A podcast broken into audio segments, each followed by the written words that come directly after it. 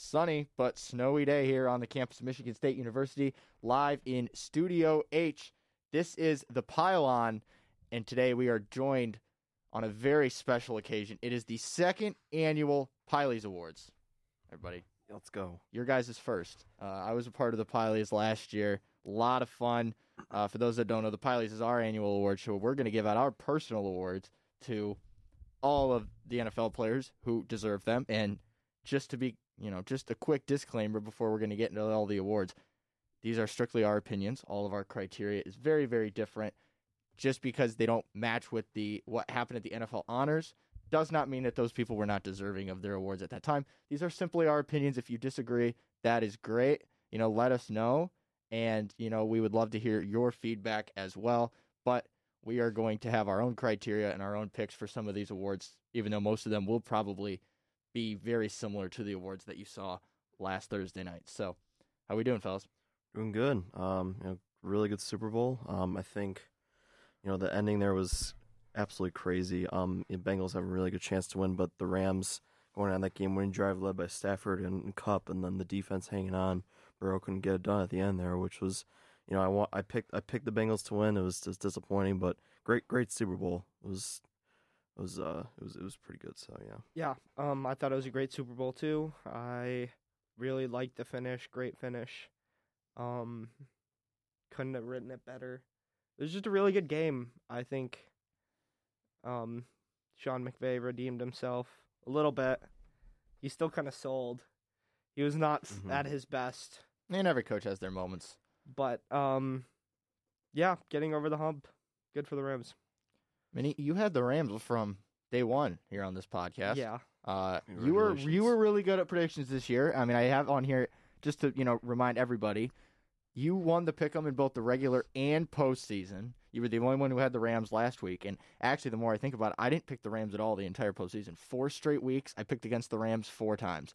Um, so that just tells you how my year has gone. But just you know, maybe an acceptance speech of sorts of you know you had the Rams from the jump and they came through for you. Yeah, I mean, shout out Matthew Stafford because that's who I like really put my faith in from day one, and then, you know, after week one, I put my faith in the entire team, and then since then, I've really stuck with it. Um, but yeah, good season for the Rams. I really think they have a good shot to repeat because of just how purely talented they are. Yeah, I mean, I think if they keep their core together, you know, Aaron Donald not retiring, which he said he wasn't going to. It was Sean McVay said he wasn't gonna go into, into the broadcast booth. Sean Um, McVay's fiance, you know, yeah. came out and said So, that he's not retiring. So I, I would trust come her. back. Yeah, you know, if they keep their core together, I think, and if they have the if they have the cap space to keep their core together, I think they can definitely repeat. And it's we all know how hard it is to repeat. You know, the last repeat I think was the Patriots in 2004. I think in 2005 is that correct? 2003, 2004. Yes. Um. Yep. So yeah, I think I think they have a really good shot, but you know, it's going to depend on free agency and the draft for the all the rest of these teams in this offseason where where Russell Wilson goes, where Aaron Rodgers goes. So it's going to be interesting. Yeah, I think uh, one more thing is shout out to the resurgence of Prime Von Miller in the playoffs. Um, yeah, he's back. He's back. That was a it. phenomenal playoff performance. He looked every bit as good as he did during that Broncos playoff run. and get well soon, OBJ. Really, That is just devastating. that was that was Uh, awful. I, I feel really bad for the guy, and like I said, I'm really happy for him that he got his ring, despite how things ended in Cleveland and you know what he said or didn't say, and just all of that going on. Just I'm happy for him that he got his ring, and I, I hope that he has a speedy recovery. I mean, two two ACL tears on the same knee that is that is something not a lot of athletes bounce back from, and if they do, it's he's never going to be the same again, just because of just all the damage to that knee. So get well soon, OBJ. Wishing you well here from us on the pylon. Last thing I want to talk about here: Do we all agree that Cooper Kupp deserved to win MVP? Uh, Yeah, I thought it was a yes. no-brainer. I Uh, thought it was him or Donald. for sure. Donald made the most impactful play, but Cooper Kupp uh, was just a beast all game. So I mean, yeah, I mean you got to give it to Kupp, but Donald was a very close second. Um, Yeah. that last drive, he was just that's Aaron Donald in a nutshell for you. That's what he does. So, I mean, it's just it's unbelievable That what that was guy's what that guy does. phenomenal. I mean, he, I, th- I think I said this last week. He's gonna, I think he's gonna go down as one of the best, or if not the best defensive ends of all time. And we could say Reggie White or Lawrence Taylor, but you know Donald Donald's obviously in that conversation. So Yeah. D- dude, he's gonna go down as one of the best defensive players of all time. Honestly, He's I would say like, like he's that good. I mean, he's been number one or number two PFF graded every single season he's been in the league, Mhm. and it's been two, which was his rookie year, and every single other year is one. That dominance is stupid. Like plain put, nobody else can do that. No, yeah. I mean, I think, you know, we always talk about, at least when we talk about the NBA, we talk about how, you know, GOATs are generational, how everybody grew up with a certain player that they believe is the greatest of all time. And on the defensive side of the ball, I think, Jay, you have a point. I mean, you look back at on the era of Reggie White and then Lawrence Taylor kind of follows him. Like those two kind of fall in a specific to more of the older generation who saw those guys play. But for us, I mean, Aaron Donald is probably, yes, the greatest defensive player I've seen with my own eyes. And so that's going to be one of those debates that's probably going to go on forever of, you know, whether or not, you know, Donald was better than LT or we, I mean, we're never going to know. They never played on the same team. They never played against each other. They were never in the league at the same time. So it's going to be one of those things. It's always going to be difficult to judge. But one thing is for sure, they will all have their, their final home in Canton, Ohio. And Absolutely. Aaron Donald's just getting started. And hopefully we don't see him retire anytime soon because he is just a pleasure to watch. Yeah, I mean, I think I think in the in the post or in the pregame, Ronnie Harrison saying um, that he's thinking about retiring if they win, and then and then he goes out and saying, "I'm And I'm then not- Defoya like backed it up too. yeah, exactly." Um, no, those. So I'll tell you right now, like those those reports were 100% true about both Yeah. McVay and Aaron Donald. They were 100% factual. Both of them said as such. Um, but at the same time, I don't know if they, you know, there's no real feeling and you know emotions that you can put into winning a Super Bowl. It's not something you can just kind of imagine. It just kind of happens, and you know, in the heat of the moment, definitely probably a few drinks down there on that you know parade day. You know, they're you know they're just trying to have a good time and do all that, but at the same time, it's like I don't think they were really taking into account how it would feel that they would win. And when you win, the the only thing that you're focused on is doing it again. It's like one of those feelings you're just you get addicted to, and you want to keep doing it and doing it and doing it. And so I I had no question that they'd probably both be back, but I can tell you for certain though both of those reports were ex- like they were true. Yeah, I mean, I think for Donald, like he's he's coming back, but what else do you really have to prove? I mean, you're you're a Super Bowl champ. You're one of the best defensive players of all time. I mean, it's it's good that he's coming back, but like, also what what you're doing your body, um, going forward, like, it's I don't really blame him if he's considering retirement. He's he's only thirty, I think 31, 30, but yeah, I mean, Probably wh- younger you're, that. you're doing your body, um, you know, playing the sport, especially in your 30s, and that, that's tough. But you know, it's it's good that he's coming back because I love watching him. So Yeah. Yeah, I mean, really agree with what Jay said there. Um, glad that they're both coming back. That they decided to run it back. Um, I think it'll be interesting to see, like, how much of this dictates or how much this win dictates their futures in terms of like whether or not they retire two or three years from now or maybe eight years from now. We don't know. And this is a very common trend that we've been seeing from players recently of retiring early and as like the word gets out of like getting out while you still can, like going out on your own terms when you still have your legs and you still have your body and you're able to give your all to your family and to your children and all that and not be, you know, limping around for the rest of your life. And I know for the Browns, Myles Garrett said the same thing. I mean, he signed his five year contract extension like a year ago and he they said at preliminary he basically told the Browns this is it. Like I'm signing this at 25 years old. I'm gonna play till I'm 30, and then I'm out. Like I I want to because he wants to like go into um um pay, he wants to go get like a paleontology degree. and He wants to go like study fossils. Um Wow. yeah. that's So crazy. um but like you, you're seeing it a lot now, especially with like linebackers and tackles like Joe Thomas retiring so young, and just you know it's it's a wear and tear in the bodies. and- Patrick Willis. exactly Patrick Willis, and we're seeing a lot of um Kam Chancellor. yeah, we're seeing just a lot of players just get out of the game while they still can, and they're doing it on their own terms. Brady is an extraordinary, extraordinary phenomenon, but he still, I believe, you know, he left a few years on the table, but he's going out on his own terms when he still has his, you know, physical health. So, Mhm. with that, let's jump into the Pylies, the second annual Pylies Awards 2022 edition. And how we do this, basically, the three of us are going to make our predict our our picks for each of the awards, and we go with majority rules. So if two of us have one guy, one of us has another, that guy will be getting the Pylie Award. Um, if we all three have different people, I have not thought of a tiebreaker, but if that time comes, we can quickly figure out something on the fly because it's I don't know. I don't really know if it's fair to just like randomly select a champion or we can send it to all three. Um, that is that. We'll start with the 2022 Coach of the Year award. So, yeah, who do we think Coach of the Year for the Pylies this year? Manit, let's have you go first. Mike Vrabel. Um, I agree with the NFL's Coach of the Year pick. I mean, pretty self-explanatory. He lost Derrick Henry and still ended up as the one seed with that team. Um, unfortunate they were bounced in the first round, but obviously to the eventual Super Bowl runner-ups. So no, nothing bad about that. Um, but yeah, I think Mike Vrabel was very deserving. I think for me, it's Zac Taylor, um, winning four games last year. Um, and I know this is a regular season award, but winning winning the division, um, you know, after coming off a four law, a four win season, I think, in Joe Burrow's second year, I think that Zac Taylor has to be right up there. So yeah, I mean, those are probably the two leading front runners. Uh, I mean, I would say an honorable mention for me would be Nick Sirianni out in Philadelphia. Yeah, uh, I thought about a team that never got really any sort of chance to make the playoffs, and they did.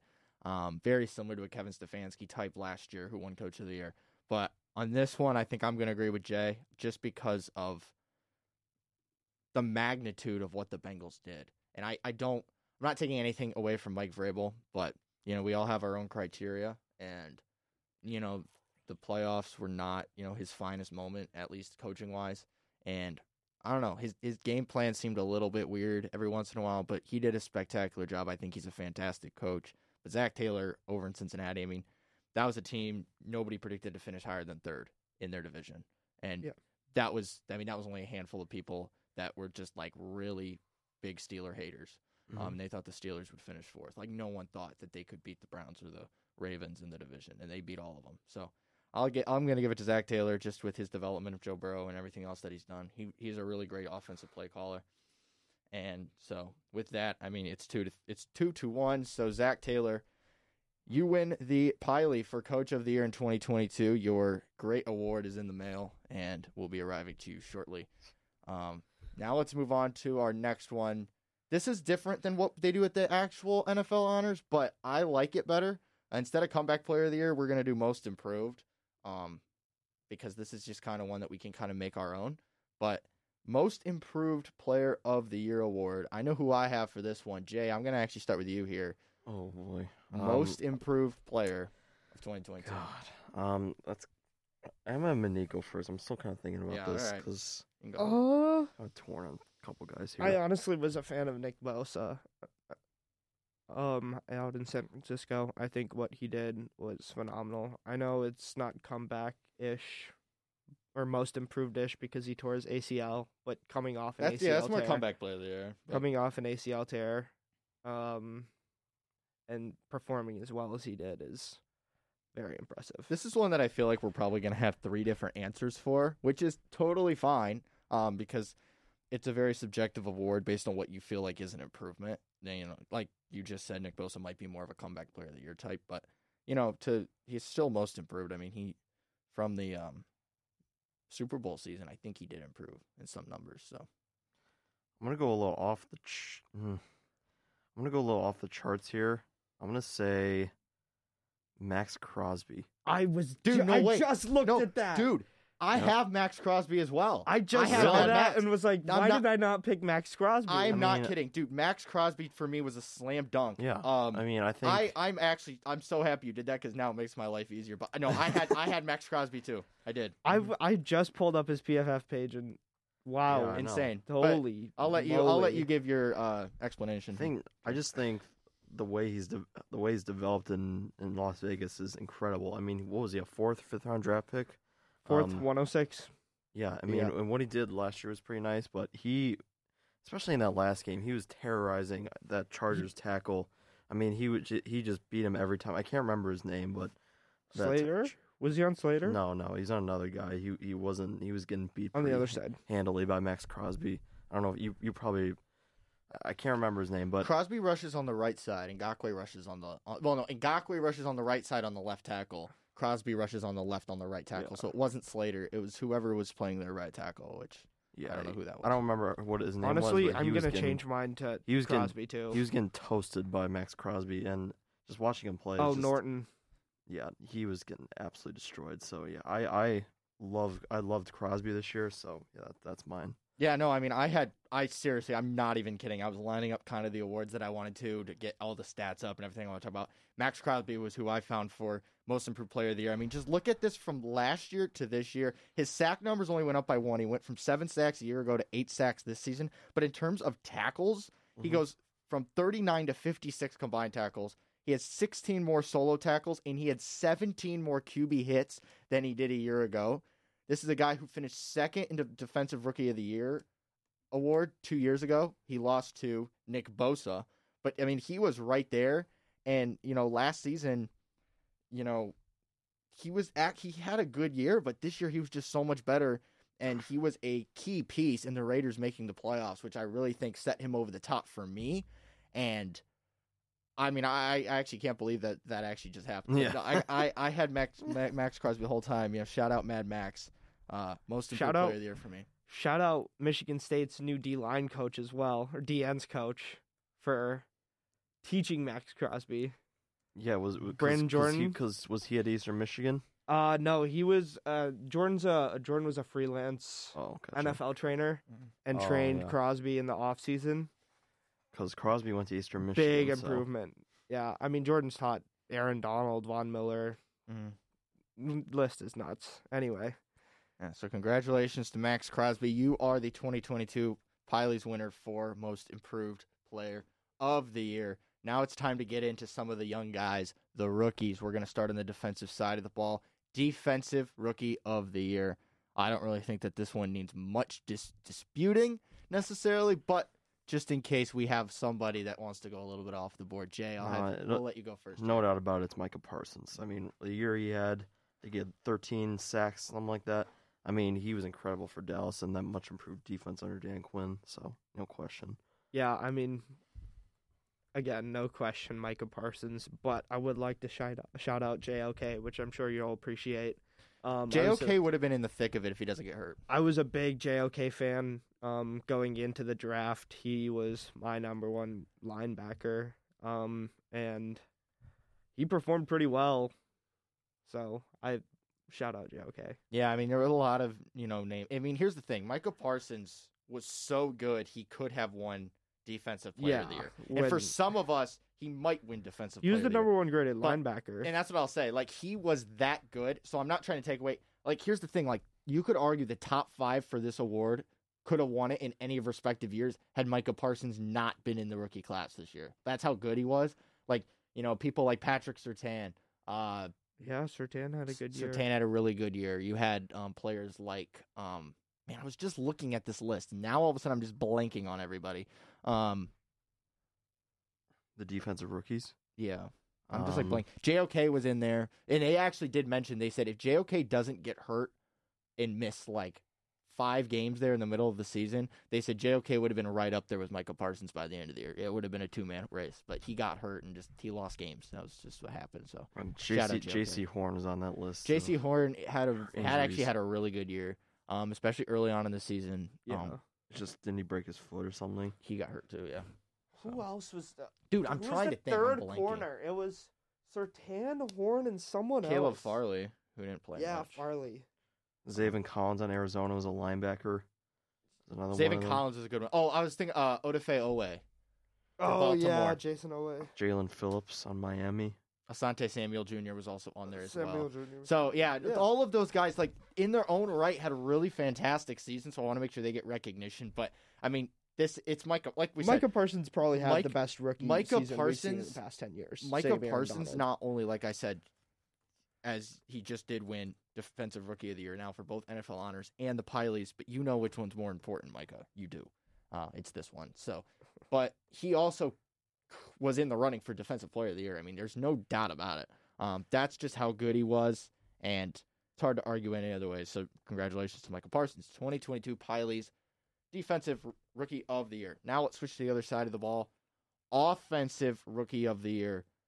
And I think this one is pretty cut and dry too. Unless unless we're gonna go weird here. I know we've had quite a few players in the running throughout this season.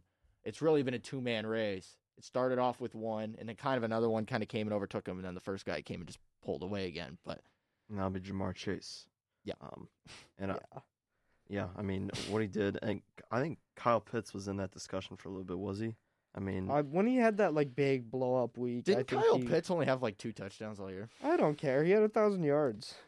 Dude, Kyle Pitts is. I'm not trying to take anything. away. Kyle Pitts is an absolute stud, but he just they never threw him the ball in the red zone. It was so weird. I don't I think it. I think it's gonna take another year for him to like settle into that offense. Arthur Smith needs Yeah. to figure out what Ja'Marr he's doing Chase with the weapons and yeah. not having Calvin Ridley really hurt. yeah, no, for sure. Mm. But Jag, you can continue. Ja'Marr Chase for me, uh, no doubt about it. So yeah, Yeah, Ja'Marr Chase. I mean, it's just he's pretty just simple. good. Look, I mean, Ja'Marr Chase this season, he played in all 17 games, 81 catches, 1,455 yards, 13 touchdowns, and an incredible 18 yards per reception. And to That's think, Pretty good. like, he still wasn't better this season than Justin Jefferson. That is nuts. I mean, I shout out Justin Jefferson, who, you know, might be coming up here, maybe some of these more words. But I mean, like, people don't realize, like, I was listening to that yesterday. Everyone talks about Ja'Marr Chase and, like, how good he is and how good he was at LSU. Justin Jefferson just had a better season than Ja'Marr Chase, and nobody was talking about it at all. Um, he had a phenomenal season. I think he was second to Cooper Kupp this year in receptions. Justin Jefferson was is a top five receiver right now. Second graded, second best graded PFF receiver last year. Fourth best this year. Justin Jefferson had six. No, He's just really good at playing football. I He don't is. think there's any other way you can The put LSU that. receivers, Justin Jefferson had uh, sixteen hundred and sixteen yards. Yeah. and he was think about this, three hundred and twenty yards behind Cooper Kupp. That's absurd. Cooper Kupp had the greatest receiver season in history. I think Megatron might have an argument for that. one. Not regular season, like overall Yeah, season. because he won in MVP. oh well, the playoffs too, I guess. But I mean, yeah, I mean that's fair. But I, I because I, completely agree. Megatron's regular season. I'll go- I'll go- I'll go biased back to Chase fan. just here for a second. But like we said, like comparing him last year, like Justin Jefferson was the winner of offensive rookie of the year on the Pylies last year because we all just all of it was unanimous. We thought it was Jefferson over Herbert. Um, but I think he had what he had like seventeen hundred yards last season. Jefferson did No, Or was it 13? 14, fourteen. 13. Ah, shoot, what was Justin Jefferson's rookie? Because I want to look it up and compare it to Chase. Like He had less. Chase had less. Yeah, no, Ja'Marr Chase had less. Fourteen. That's what I thought. No, Chase had more. Sorry, Jefferson had less. Is what I meant to say. Yeah, he did break it. Um. Oh wow, no, he ended with fourteen hundred yards on the dot last year. Yeah, and Chase broke it by Chase fifty-five, yards. Um, with Eh. that extra game. with that extra game. So yeah, so shout. I mean, And like, also, it took Jefferson like Chase. Sorry for cutting you off. No, but you're good, you're Chase good. got started right away. yeah, Like he broke out week one. It took Jefferson like three weeks to get installed because I had him in a lot of fantasy leagues because I was like, he's gonna be what Stefon Diggs was, and Mhm. he it took him a second to I'd get argue into he's it, better. and maybe I don't know. That's that's a whole nother discussion. They they they have two different styles of Yeah, play. It's hard to compare them. um he like didn't start the first two games and then like jumped into it and just took off and that was insane to see. How do you think the Philadelphia Eagles have to feel? The fact of you I mean, could have had Justin Jefferson and you took Jalen Reagor, who I they're going to talk about moving off. I know this I talk offseason. about this a lot, Truly but that amazing. clip is one of my favorite clips in football history. when the Vikings of couldn't believe where- he was there. yeah, Yeah. where the Vikings front office staff yeah, we'll- laughs we'll at Philly. and they were laughing. Like, how do you not take Justin Jefferson? And like I said, this just goes to show with Chase this year, Jefferson last year, and just, I mean Joe Burrow and all that. That LSU team oh my is- god! by far the best college football team ever assembled, except maybe like 2004 USC.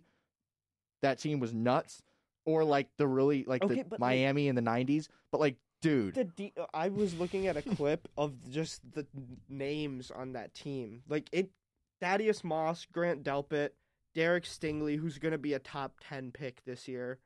could be Uh, top five. yeah, should be top five. I mean, the list just goes on and on and on. It's ridiculous. Patrick- Terrace Marshall was on Patrick that team. Yeah, Patrick Queen was on that team. Yeah, like Patrick Queen's really, Patrick really. Queen's gonna be a really good. good linebacker in the Yeah. NFL. Like that LSU team, yeah. It's got. I mean, like I said, I mean, it's hard to. Again, this is a generational thing because there were those Miami teams back in the '90s. You had, I mean, they had a team like they had Ed Reed, Ray Lewis. You had, you know, then you had team Sean Taylor, Sean Taylor, uh, Michael Irvin, players like. I mean, that those Miami teams were loaded, and then you got SC in the early 2000s with Reggie Bush, Matt Leinart, Lendale White, uh, Keyshawn Johnson was there for a hot minute. So I mean, like, but that LSU team, like, oh my goodness. I mean, It's Stupid. I mean, just the fact they had two receivers basically win. I mean, I know Jefferson didn't technically win last year, but I will still say he got completely snubbed. Yeah, I mean, Yeah, Jefferson. Herbert could have won very rightfully. yeah, so. I'm not. And I'm not saying. Justin Herbert is a fantastic young quarterback, and he could have. I just don't think he was more deserving of it last season than Justin Jefferson. So you could make the case it should have been Jefferson a year ago, and it was Chase this year, and we're matching that with Chase this year. I mean, that just, I mean, unreal. Oh, by the way, did you guys hear the story about uh, Ja'Marr Chase uh, moving in? He he knocked on Joe Oh, Burrow's yes, neighbor's door, and he asked them if he could buy their house so he could live next door to Joe Burrow. They said no. they oh, said God. no, but they he- He's he lives a couple doors down. they now. found out he found out that there was a house that was for sale like right down like down the street and so they live on the same street but they're not neighbors but he knocked on the neighbor's door and he said would you like i will overpay to buy your house from you so i can live next to joe and basically they were like yeah no sorry that's not gonna happen but he does live on the same street it's kind of a fun little was story there. homeowner, Honestly, if I was a homeowner, I got Ja'Marr Chase by my house, and he overpays, I'd take that in the minute. he was willing to basically say just name your price i just want your house honestly, like if I would have done it if he bought me the house down the street. yeah and it's like, just a "Hey, simple I'll move moving you in process. down the street, and Oh I'll. my take I will this pay for all of it, and I will overpay. Like I will pay you more money than this house is even nearly I- worth. I That's would- phenomenal. I would I so love do that. that in a minute. Have I'm Ja'Marr just- Chase by Honestly, my I think it's. I don't know how long we're. They should like for, be f- together forever. I don't care Yeah, where they go. forever. Like Ja'Marr Ja'Marr, and and Joe Joe I don't. I, need I to don't know where they're both at. need to play like their entire NFL careers together. I mean, it's very no similar to- matter what. It's very similar to what Jarvis and Odell did. I remember when Odell when Odell got traded to Cleveland. Um, like they're in like you know the the nicer part of Cleveland. I can't remember where they actually live, but I mean it's like a very secluded uh area out in like the out in like the it's a rural area from what I remember where Landry lives. And I remember they basically I can't remember if it was they built a house Mhm. or if there was a house literally just being sold, but Odell moved in right across the street from Jarvis Landry. Um, I mean, these things like happen. It's just funny. I just thought that Ja'Marr Chase was like really funny because like he just seems like the type of guy. Like imagine knocking, like hearing a knock on your door, answering it. It's Ja'Marr Chase of the Cincinnati Bengals, and he's saying, "Yeah, I want to buy your house because it's next to Joe Burrow, and that's my guy. So I need to live next to him."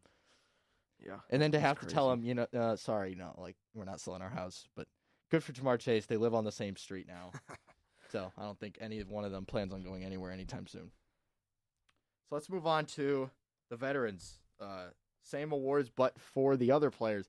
We're going to start with defensive player of the year. I'll actually start on this one just to kind of mix it up a little bit. Um, I, I went with chalk. I went with the same thing. I went with TJ Watt.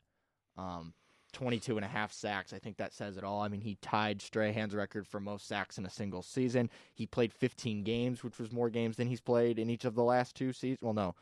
He matched his 2020 total with 15, and then he played, okay, he played 16 in 2019. So actually, he's missed less games than I thought. But um, still, 15 games, 22 and a half sacks, tying Strahan's record. And when Strahan did that, I believe he played all 16. So that's definitely an achievement. 48 solo tackles, five forced fumbles, 39 quarterback hits. He was just all over the field, and without him, there's no way the Steelers are in the playoffs. Absolutely. Yeah, I gotta go with TJ Watt as well. I know it's kind of a boring one, but like, who else would you rather?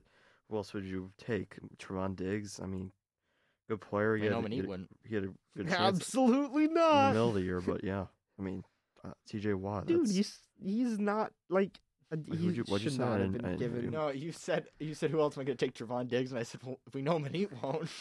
Uh, I mean, I he, like- he had a good I'm chance in the just middle of the year. I mean, a he, he was going fan. crazy, but I just think Trevon Diggs. I mean, with the amount of interce- interceptions he had, he's he's also gotten he also got burned a lot, so like I can't I just can't Yeah, do it. he's So just I'll take T.J. Watt. a really aggressive corner. Which already means that T.J. Watt will be Defensive Player of the Year, but Manine, you can. I mean, do whatever I you was want. gonna go. I like a combo of Aaron Donald or Myles Garrett, but I can't really pick between either. Um, You know, like yeah, I I mean, look, I love Myles, and I think if Myles doesn't get hurt, Myles probably wins it. It's unfortunate that he got hurt in week. I think it was 15 against the Raiders. yeah, It was just a really big bummer. Um, so he was not himself those final two three games, and I won't let anyone tell me otherwise. I mean, he was literally on one leg. He pulled his groin really really bad. Um, but you know, I appreciate him trying to stick it out and helping the team win because the Browns were still alive at that point. But I I think if he stays healthy, I think he wins it. But it's hard to deny. It's it, T.J. Watt probably deserved it last year. Now he's he got it this year. So Yeah, I mean, there's no question. T.J. Watt almost broke Strahan's record, so yeah, that's that's the, that's the guy for me. So they were like applying the Steelers like applied to the league to give TJ Watt like an extra half a sack on a play so that way he could have 23. The league said that's funny. No. And he didn't get it. So he has to stay tied. So we're going to wait a little bit longer, but I mean to have your name etched or etched next to Michael Strahan in the record books, I mean, that's that's a Hall of Famer right there. So mhm. that's definitely really, really cool for TJ Watt. Now we'll move again to the other side of the ball. Offensive player of the year. I don't know if we're going to have much um, discussion on this one here either, but off Cooper Kupp. off- yeah, I the winner was Cooper Kupp. Um, so Jay, I mean, you yeah, can- I mean, what Cooper, Cooper Kupp, the year he had, not just the Super Bowl MVP, but him and Stafford just gelled so well together. Um, and you know him, 18 touchdowns, I think it was, and then like 19, 1900 yards. That's that's just an insane. He had the triple crown for a receiver. I mean, what he what he was able to do Mhm. for that Rams team to lead him to the Super Bowl was just absolutely incredible. Um, and, and last year he was pretty good too, but just I would I would make a case that he he's a most improved player, just Yeah. because he took a huge leap. So, yeah, that that's there's no question about it. offensive player of the year. Uh, Jonathan Taylor would be a close sec. Actually, Jonathan Taylor would be a close second.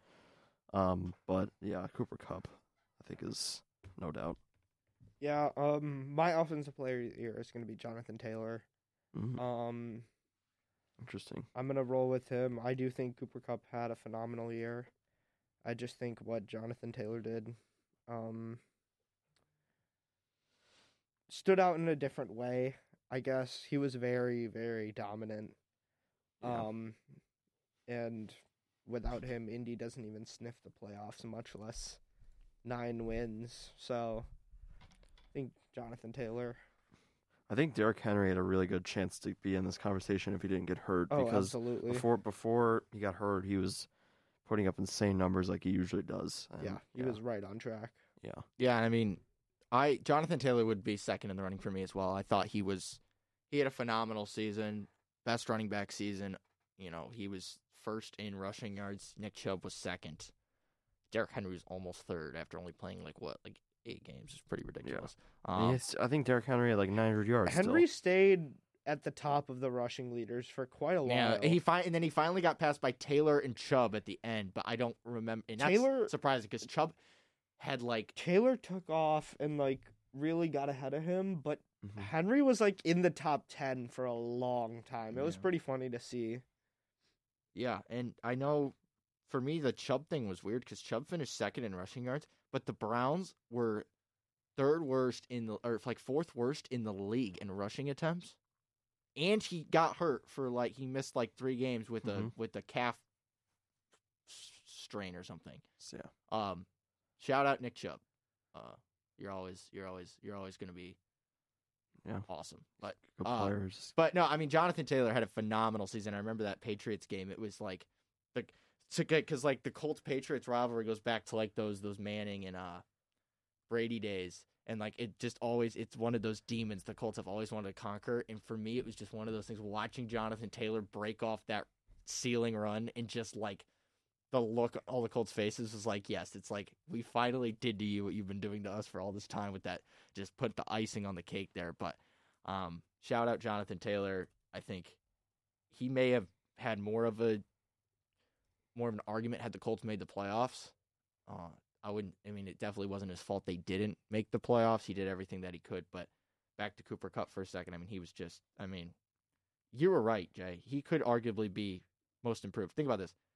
In 2020, he had 92 receptions for only 974 yards. He wasn't even a thousand yard Wait, receiver. really? I thought he had like 1,200 2020. yards last year. He only played in 15 games. Oh wow. He had 92 catches for thousand 907 This was his second thousand yard season. And this year he go no, in his first thousand yard season was back in 2019, 94 catches for 1,161 yards. This season, 145 catches for 1,947 yards and 16 touchdowns, and that was just in the regular season.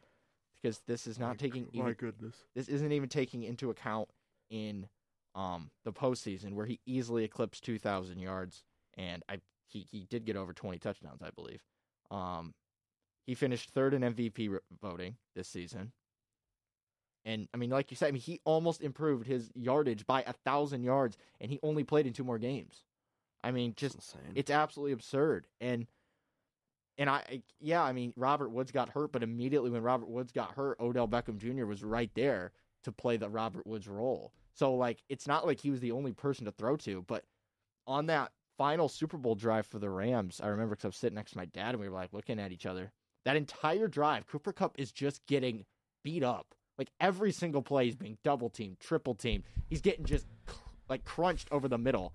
And Matthew Stafford just basically says, Coop, I don't care. I am throwing you the ball because I can't throw it to anyone else. And they did that all the way downfield. Like if you're the Bengals, that was just so like devastating. Demoralizing. I mean, literally, you knew every single snap Matthew Stafford was throwing the ball to Cooper Kupp, and they couldn't stop him.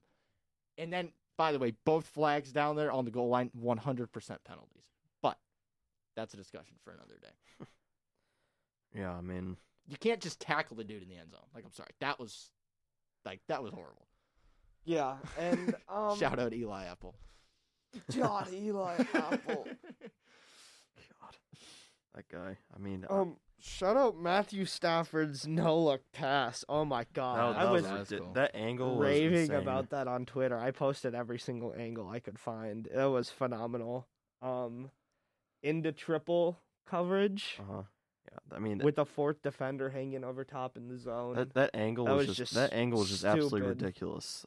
The the way that they, they showed like where his eyes were, um, and that pass he had was just money. So, Yeah. yeah, good stuff. Michael, you awake? Yeah, I know. Sorry, I was just uh, I had to respond to a uh, respond to a text. Um, but We'll move on to our final award, the most important award here for the Pylies. MVP. Uh, the winner at the NFL Honors was Mr. John Wick himself, Aaron Rodgers. Um, but again, this is all subjective based on whatever criteria you may have. Actually, I don't even think I've technically made a decision for this one. But I mean, uh, MVP, who do we got? yeah, it's Aaron Rodgers. I mean, you can say all you want about him as a person, but as a player, I mean, the guy was the guy was absolutely amazing this year. Um, didn't really work out in the playoffs, um, but you know, in the regular season, he was just the money all year. So his quarterback rating is just once again insane. So yeah, Yeah, I was gonna say my MVP pick. Um, there's a reason I didn't pick Cooper Kupp to be the offensive player of the year, and that's because he's my MVP. Why couldn't he be both? Um, I don't know. I just wanted to give Jonathan Taylor a shout out because I feel like his season was just it. It was historic, and given Cooper Kupp's accomplishment, I feel like it's not gonna get highlighted ever again in the future. Um, because I mean, to be fair, this was a historic year for all NFL players, all like high level NFL players, um, award winners, but I think Kupp deserves his due as MVP. I'm about to create a lot of controversy here because no. my pick is not Cooper Either? Kupp. It's not Aaron Rodgers. Jonathan Taylor. Is it Tom Brady? No, Huh? this one's like way off the board. But I just want a defensive player. I just want. cha- No, it's offensive. I just want chaos. Um, oh, Joe Burrow. no, it's not Joe Burrow either. I'm so confused. It's not a quarterback at all. Um, wide receiver. Are you wanna gonna guess. pick Ja'Marr Chase? I'm going with Deebo Samuel. Oh, Wow. you know what? Honestly, Deebo Samuel. honestly, think about it. Hear me out. Deebo Samuel. 16 games this year. Mhm. 77 catches for 1,405 yards. That's 18.2 yards per reception. And then rushing 59 rushes for 365 yards and eight touchdowns, averaging 6.2 yards per attempt. did we not have this conversation on the other sides a couple weeks ago What? about Deebo Samuel's rushing? I don't remember that, but I don't you, know. you might have talked about it. Total yards from scrimmage, Deebo Samuel. He was a fifth-rated running back. 17 exactly. 1770 total yards and 14 total touchdowns rushing and receiving. Oh, actually, no, I read that wrong. He nope, he was still fifth. No, I didn't read it he wrong. was the best running back on a team that doesn't really have even a true running back that drafted a running back in the third round and they still in the keyest in the biggest moments of the season Deebo Samuel was in the backfield getting a handoff from Jimmy Garoppolo like without Deebo Samuel the 49ers aren't even anywhere close to the playoffs and then basically single-handedly he wins you two playoff games You're not wrong. I mean, um, like I said, I just want chaos here, but I also wanted to talk about Deebo Samuel in this episode because I think he could have definitely been in the running for Offensive Player of the Year had Cooper Kupp not had a great year. But, you know, you can't tell me that there's many players more valuable in this league than than Deebo Samuel is to the 49ers. he's super valuable. I just wouldn't put him in my MVP conversation. MVP of the Niners, absolutely. Um, but what he's able to do this year, I mean, I can remember that game against the Bears where he had, I think he had 180 yards, and that the Bears defense couldn't even stop him. I mean, I think it was like a he had like an 80 yard run that basically sealed the game for the Niners. Um, so I mean, the guy the guy's just incredible, and he's super fast. So, yeah. Yeah, I mean, Deebo did have a phenomenal year. That was really chaotic. You're right. Um, he had the fifth highest graded PFF grade out of any rushing player, including quarterback, running back, wide receiver, um, and was the third graded wide receiver. So he he did have a phenomenal year. Again, like why I'm saying like Cooper Kupp's performance is going to overshadow some of these other historic seasons we've had, like Jonathan Taylor's and Deebo and like I said, probably yes, Deebo and even Justin Jefferson. Yeah. Like Justin Jefferson had a phenomenal year. Yeah. So Yeah. like I don't know. I think that's what that was my reasoning with putting Taylor for offensive player of the year. I know you could have just had him win both though. But Yeah. what I will say, like, I know that it's going to be unpopular, of course, to have yes, Deebo Samuel is the NFL's most valuable player. But I mean, you got to think about it. Like, It makes sense. I, I don't disagree. Aaron Rodgers is a very good candidate. Cooper Kupp is as well. But it's like when we're talking about most valuable and not necessarily most outstanding, you're talking about a player who literally, if they are not on that team, that team is not. Like the 49ers made the NFC Championship game, and I think at one point this season they were three and five. They were. They were. And I they were believe- struggling. I out of the believe. Deebo was hurt at some point in that time because he only played 15 games. So he missed, or six, he played 16. So he did miss a game. But, I mean, he was so just, he was unstoppable. I mean, you would see plays in the wild card round against the Cowboys and then against the Packers out in Lambeau. He would get the ball, and the other, they, there would be nothing the defense could do. And he was just always found a way to get open, and just his combination of receiving and rushing and just everything. I'm shocked he didn't play defense for them.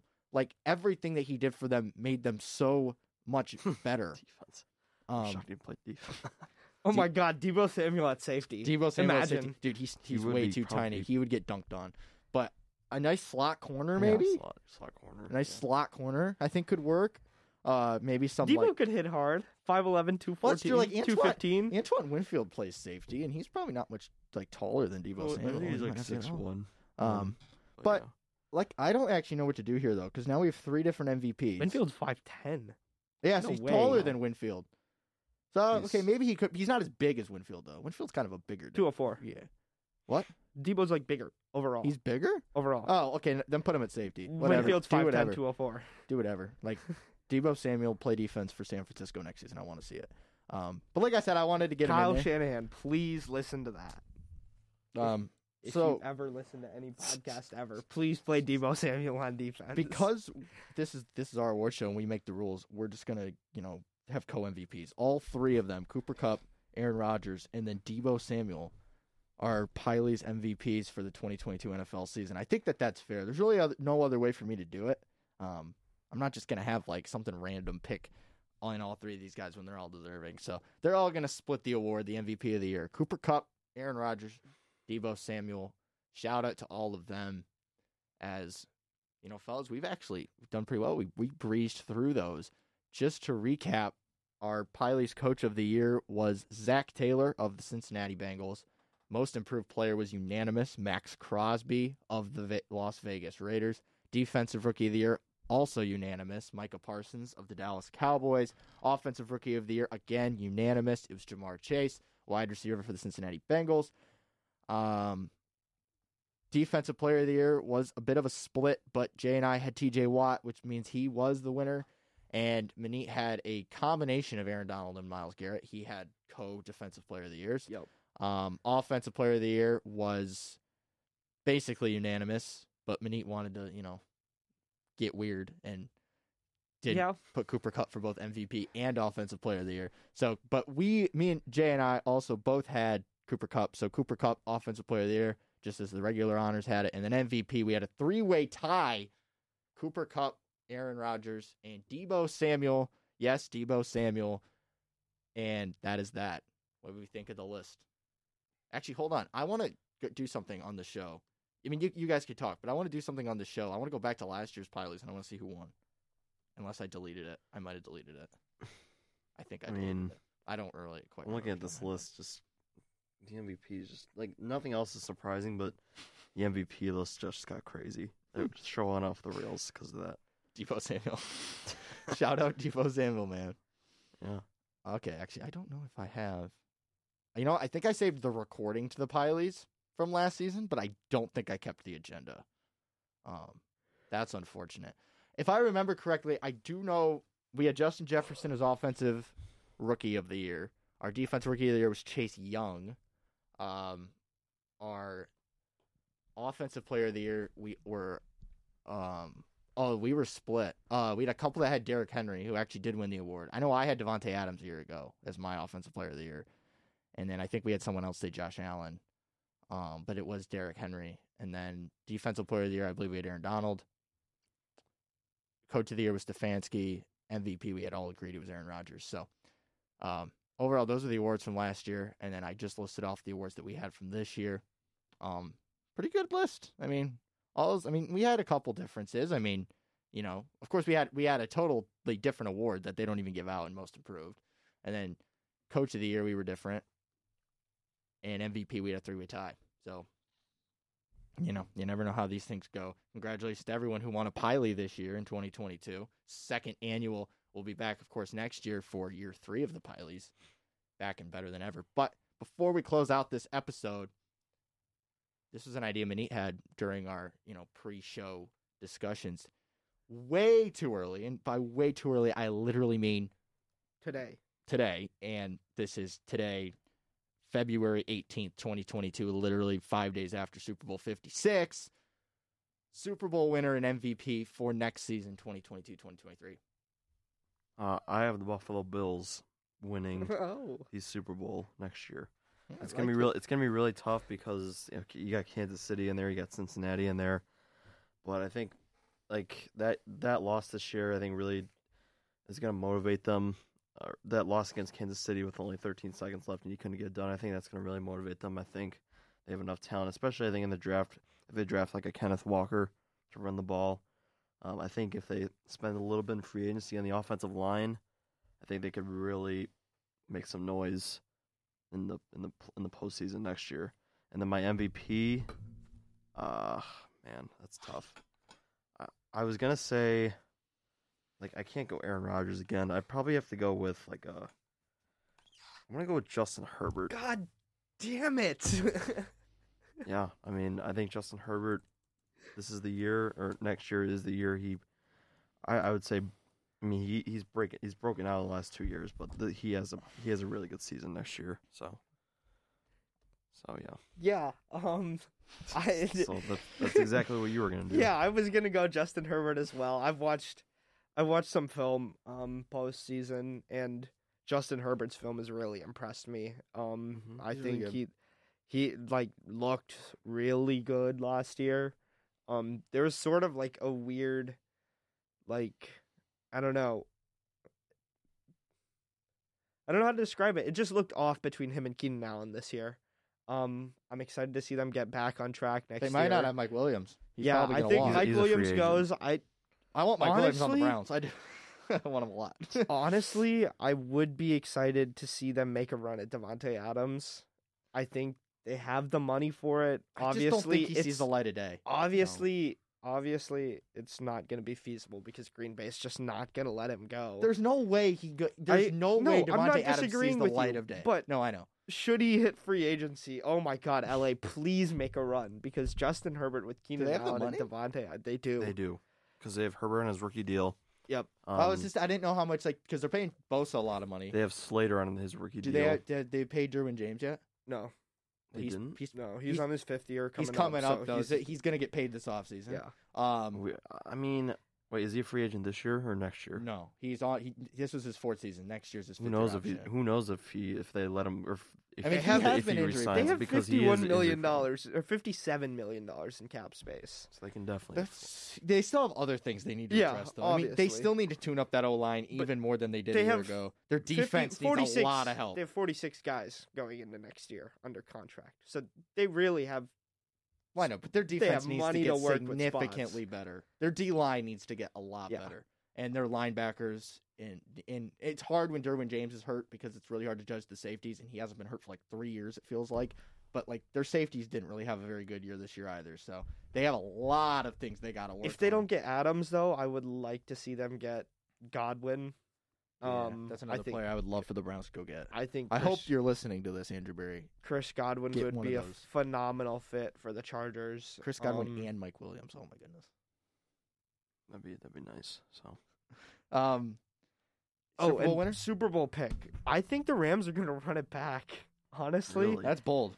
I like realistically like I see they have no draft picks that they're going to add Mm-hmm. in terms of like big money. They're going to spend all of that money again to go get that same team. You got to replace Whitworth, so you got to Mhm. get an Von Miller's a O-lineman. free agent too. Von Miller, I think, is going to come back. Mm-hmm. He wants to come back for maybe a little bit of a pay cut. If you can get him for like twelve million instead of like fifteen to eighteen, which is what he should be getting, I think that would be good. Um, you got Donald back. You got the offense back. If you can get OBJ, which I doubt, if you get Well, OJ here's what I'll say about OBJ. I think with just where he's at right now and the fact that he's going to probably miss the start I of the season. yeah, I think The only way into that the I Super think Bowl, his outlook was very different. I think the only way that he is in the league next year is if he's with the Rams. I don't think another team's going to take a chance on him right now. Coming off a second ACL like that.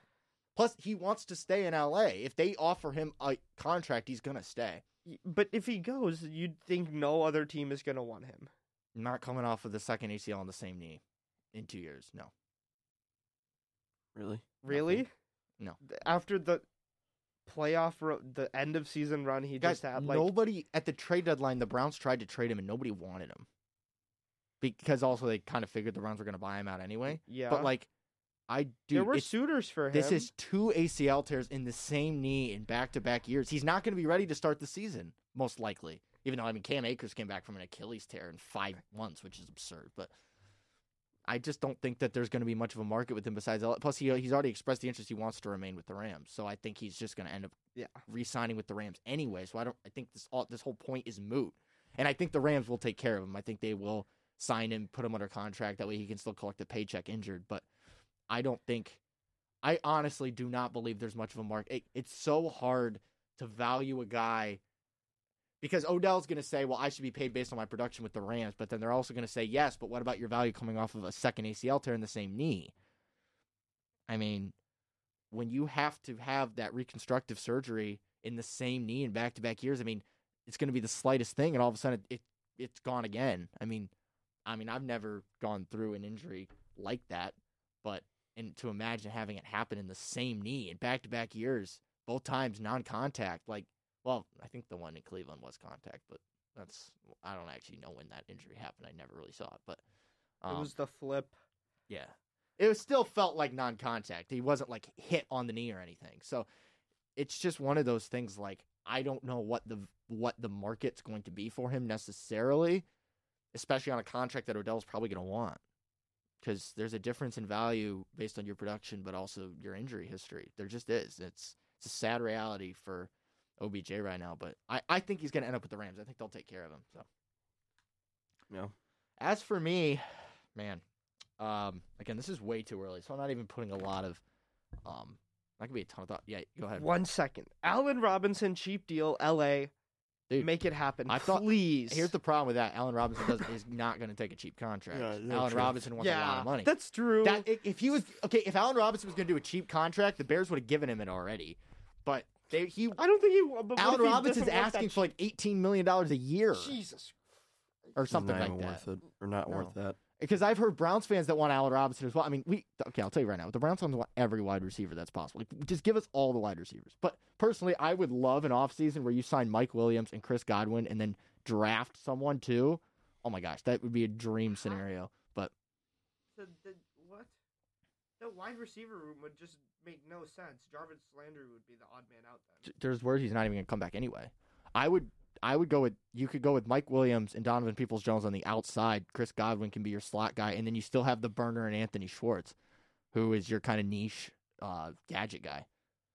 I think that could really work. I don't I don't know if, like Jarvis Landry is one of those interesting pieces where he's basically told the Browns he wants more money, and then like the Browns don't necessarily want to give it to him because he hasn't really had high production, and that's not all his fault. Again, just with the quarterback stuff this season and the injury and stuff like that, it it definitely hurt him. But I I've heard they're kind of at a crossroads right now. It's like 60-40 whether or not Landry's going to be on the Browns next season. But I mean, if they brought in like Mike Williams and Chris Godwin and like say draft like a Chris Olave in the first round, oof, that's a that's a squad right there. Or Garrett Wilson even. I mean, that's that's a all of a sudden it'd be all right, Bake. Like here we go. But as for me, my way too early Super Bowl winner. Uh, yeah, call me boy. I'm gonna go with the Chiefs. Uh, I think they find their way back. Um, it's gonna be the last year, possibly that like the whole band's together, with just. I mean, Mahomes' contract I think kicks in next season. Yeah, it does. So you're gonna have Tyreek Hill, Travis Kelce. Uh, they're gonna need an upgrade at running back. Maybe they address that in the draft. But I think like it could be Andy Reid's last year too. It sounds like he's possibly nearing the end of the line too. Um, just with because apparently him and Bieniemy have already had been having discussions about Bieniemy's future in Kansas City, which I think means like Bieniemy knows like he's, he's, the guy. the job. Um, so in it, in in, Dude, he might not even be the Chiefs' offensive coordinator next year. Yeah, it's it's kind He's of a free agent Yeah, right now. he can walk, which is why they had to talk about his future. Um, but at the same time, I it just sounds like maybe Andy Reid might be nearing kind of the end of the line. Um, but I I don't know that. I'm not trying to speak for him. I have no idea. I would love Andy Reid to stick around. Who doesn't love Andy Reid? But I think the Chiefs are going to get back next year, and they're I mean they're still going to be the best team in football next year. It's I don't think it's really remotely. I mean they have. I mean, you're going to have the best quarterback in the league. You're going to have the best tight end in the league. You're going to have arguably one- you're going to have one of the best receivers in the league. Your defense is fine. You're going to be healthy again next year. I just I, and they're going to be angry. I think they come back, they win it all. MVP could go with Mahomes and just double dip, but I'm not. I'm going to go Lamar Jackson. Oh. Second MVP. Uh, yeah, Really? but I think that the Ravens are going. They're going to be healthy next year, uh, including Lamar. He's going to have all of his toys again. Dude, I think Lamar- need the a first Ravens- round The. Ravens are going to be a good team. Next, they're going to be back next season as if they can stay healthy. With get Dobbins back, get you know they need more receivers. Mani is absolutely right. They do. Um, and Rashod Bateman looked good in the games he did play this season. Bateman Brown. They need like a slot guy. Yeah, they have Olave Bateman would be Brown. Cute. I don't want any more Buckeyes on the Ravens. I can't. Stop, I can't keep rooting against these players. Like I love J.K. Dobbins to death, but I cannot support him on the Baltimore Ravens. so I signed good a- I- on in my- offense. in my- oh my god, I'm dreaming that. My. Ravens franchise in Madden, I signed Davante Adams in free agency. so Dude, they if they had like, but that's what I'm saying. Like, I think they're gonna bounce back next year. They're gonna be healthy. Marcus Peters is coming back. That's another big name.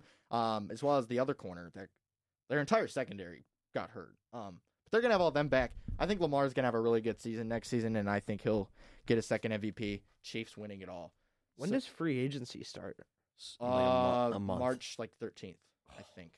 I believe is like the first day that like they negotiate. Spring But the league year uh, that's like when the new league year starts. But in this period, from these next three weeks or so, you know, for everyone listening, and of course for you too, if you didn't know, like keep your eyes out because trades are allowed to be made now. Players are allowed to be released. Um, the trades Yeah. can't become official until the league year starts in March, but you can be in agreement on a trade. So we're going to see some moving pieces here in the next few weeks as as new GMs get settled in and as teams start addressing their rosters and their overall needs after you know the final game of the year. So these next three weeks are really really important for teams because it's it's it's the beginning of building your roster. You're trying to find out you know who do you want in this spot, who do you want here. Is this player expendable? Is it not? I'm gonna be Um, interested to see. It's see. gonna be it's gonna be a really fun three weeks. Plus, you're gonna start seeing the quarterback carousel move. I guarantee you, you will see a trade, a quarterback trade within these three weeks before March 13th. There will be there will be a couple quarterbacks moved around. I'm almost sure of it. Plus, Derek Carr's about to sign a contract extension in Vegas for like 40 million dollars a year. Really? True What? story. I Wow. saw that. I I'm, saw that I'm interested to see what team overpays in the draft for Malik Willis. 'Cause it's- Could be Pittsburgh. it's- Lions. dude. Indy might might make that happen. Where's Indy picking? The, Are Li- they or like the- 19? the Colts are No, supposed they to don't release have a Carson pick. Wentz. Oh, they don't. Which is why I Oh, think they right. They traded it to um Philly. Philly. Yeah. Philly's got three for dude. Philly is gonna make some freaking noise Yeah. next year. Philly. Philly's a good team. Dallas is still going to be the best team in that division. I, Um. maybe if Hurts makes a jump, Philly could get that kind of Okay, talent I mean, he- here's what I'm gonna say though, and I I know that this guy gets a lot of hate, but like, even on Jalen Hurts' best day, he's not better than Dak Prescott. Yeah. it's just not reality, and the the receiving corps that the Cowboys have is simply ridiculous. I mean, it's Cooper's gonna get cut. it's not Prescott's fault they're losing these games No. in these playoff games. I mean, I'm shocked Mike McCarthy is still the coach there. He's definitely on his last straw. He's Um, got a year he's got one more year to prove that he can win games. Um, I think for them, He can win games. Here's what I'm gonna say this. Here's what I'm gonna say this. please. if Mike if the Cowboys don't make the conference championship game next year, he'll be gone. I think they have to get at least that far. I'm not even going to say they have to make the Super Bowl. I think you just have to show that you can get to the to the doorstep.